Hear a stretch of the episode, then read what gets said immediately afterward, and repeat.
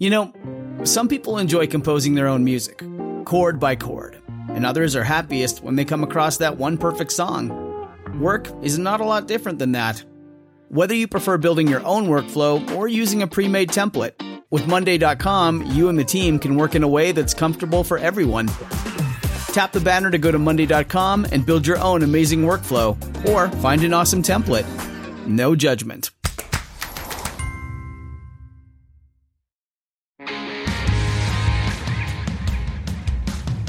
Hello, I'm John Donvan, host and moderator of Intelligence Squared US.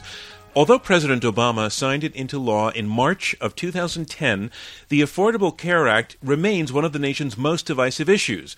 Senator Ted Cruz just spent hours on the Senate floor speaking against the health care law, while President Obama took the stage at the Clinton Global Initiative to explain intricacies of the health care overhaul. A lot of people don't have health insurance. A lot of people realize they should get health insurance. Uh, but let's face it, it's been a little political, this whole uh, Obamacare thing. And so, uh, what, what you've had is, is an unprecedented effort that you've seen ramp up over the last month or so, in which those who have opposed the idea of universal health care in the first place and have fought this thing tooth and nail through Congress and through the courts and so forth, uh, are, have been trying to scare and discourage people from getting a good deal. The president was, of course, referring to the House Republicans, who have voted 40 times to repeal the law in part or in whole. While some Republicans claim that President Obama has unfairly characterized their opposition to the Affordable Care Act, others are going as far as calling for a government shutdown over the issue. So, how has it come to this point? Why does health care remain such a contested issue nearly six years into Barack Obama's presidency? Well, since 2006, Intelligence Squared US has been hosting debates on the most divisive issues facing America. Not surprisingly, many of those have centered on health care. To shed a bit of light on the specific issue of President Obama's health care law, let's take a listen to a recap of a debate we staged back in January of 2011, just nine months after the Affordable Care Act was signed into law. The controversial motion up for debate was Repeal Obamacare.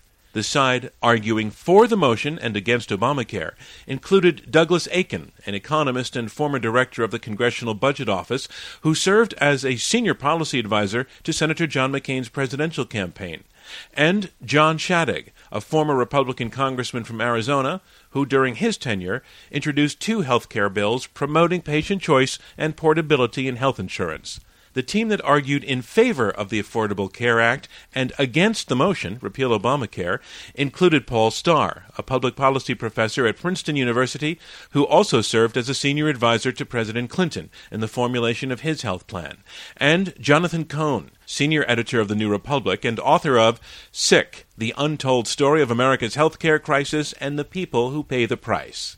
Douglas Eakin started off the debate by explaining why he believed the Affordable Care Act was unrealistic and dangerous to the American economy.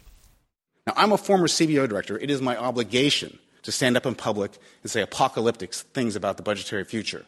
This nation, looking forward in the administration's budget 10 years from now, after the financial crisis in memory, after we assume to be out of Iraq, out of Iran, after the economy is assumed to be back at 5% unemployment, we are running a deficit of a trillion dollars. 900 billion of it to pay interest on previous borrowing. This act makes that situation worse, not better. It sets up two new open-ended entitle programs that will grow, according to the CBO, at 8% a year as far as the eye can see. The economy is not going to grow at 8%. Revenues aren't going to grow at 8%.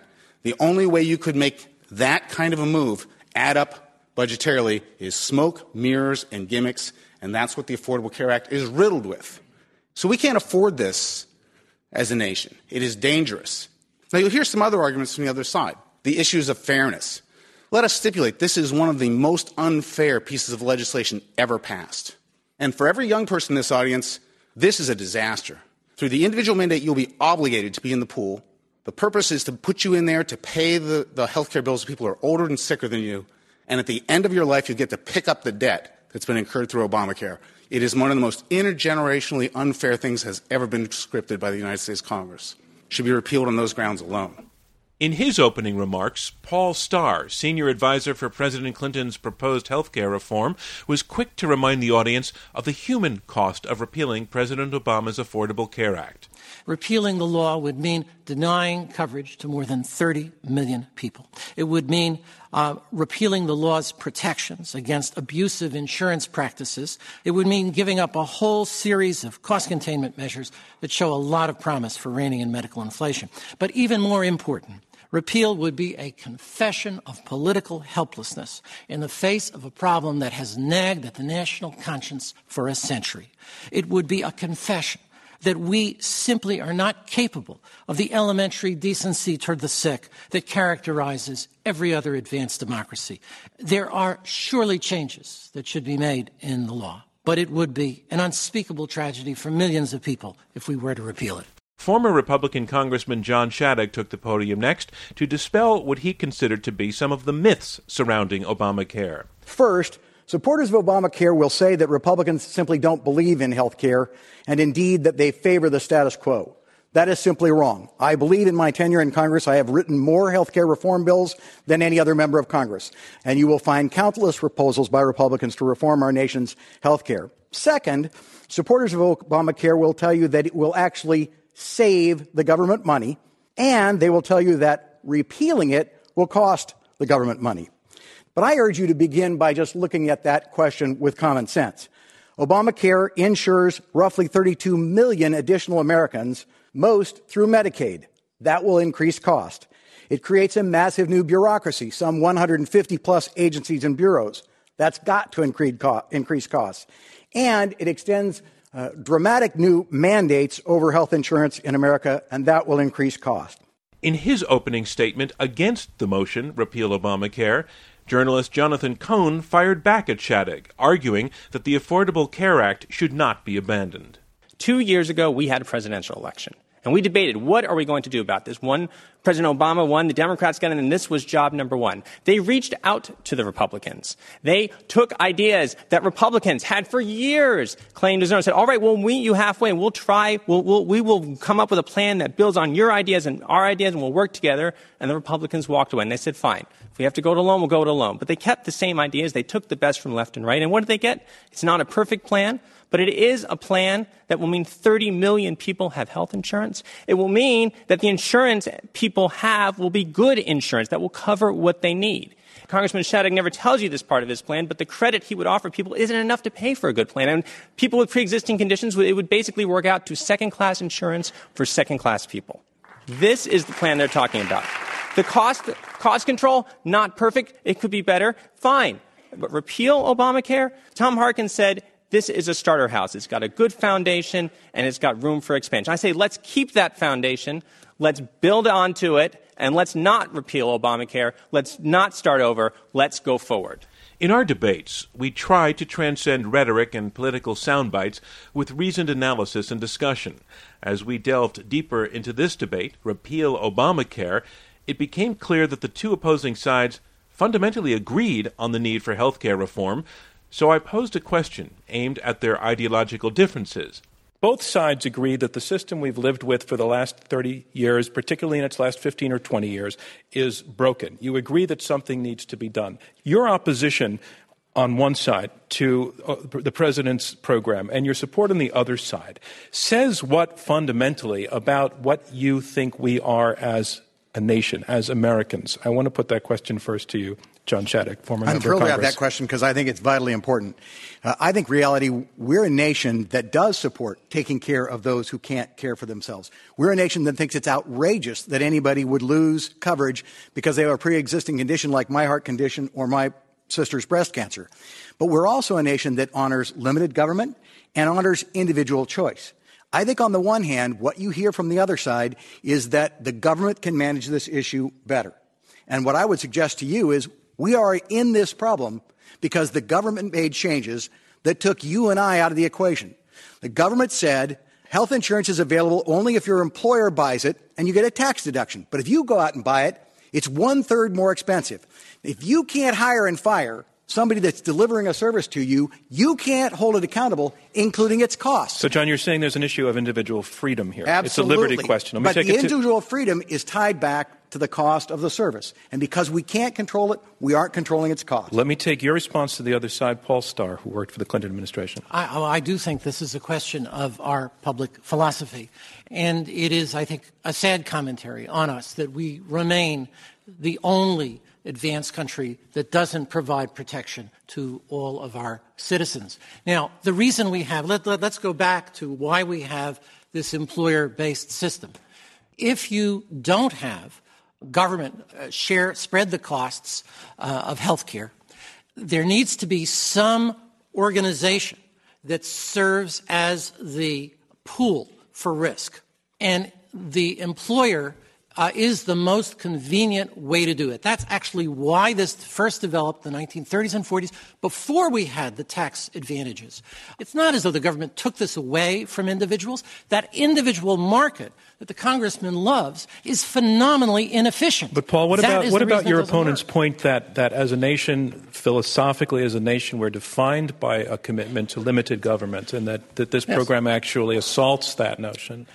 But it is a program, as I said before, that is trying to create a functioning market, a better functioning market than the one that currently exists. All Republicans are arguing is that you ought to give that choice to people. I do not favor individual purchase. I per- favor a plan which says I, as an individual, can buy an individual plan. I can take my employer's plan, or I can buy from a whole group of expanded choices. We can have uh, my social club, the Kiwanis Club can offer, offer a plan. My university alumni can offer a plan.